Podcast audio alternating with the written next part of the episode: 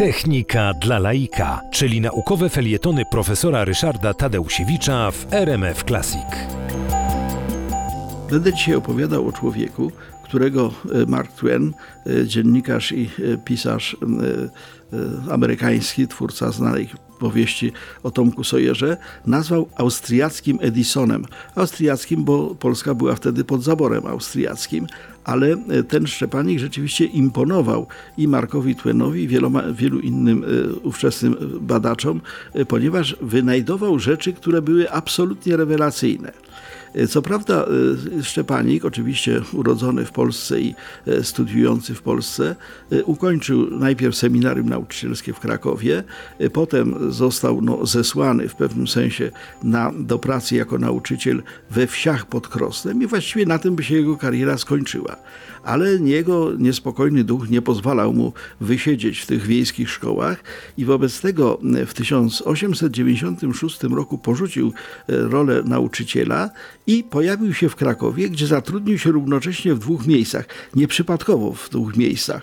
Mianowicie po pierwsze zatrudnił się w sklepie fotograficznym e, Ludwika Kleinberga. E, to był e, no, bardzo znany fotografik, e, taki, który rozwijał również technikę fotograficzną.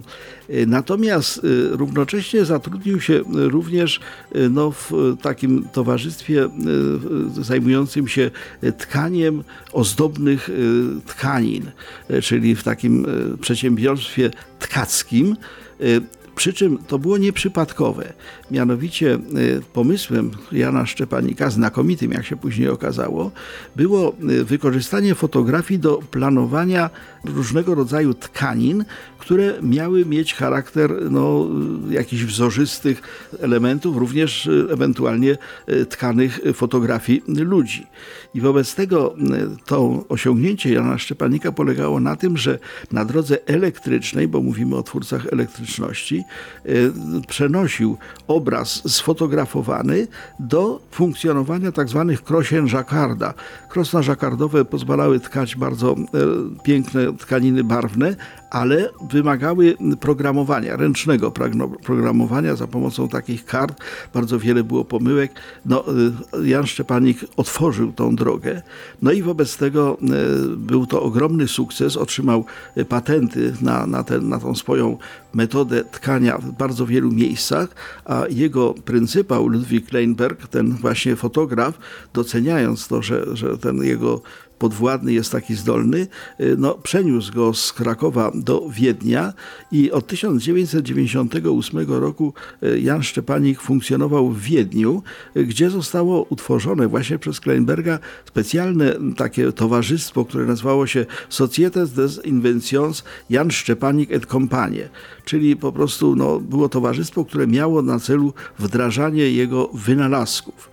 Jan Szczepanik zresztą też potrafił dbać o swoje sprawy, mianowicie utkał e, w 1897 roku e, gobelin, który się nazywał Apoteoza, w czterech egzemplarzach go zrobił, dla cesarza, cesarza Franciszka Józefa.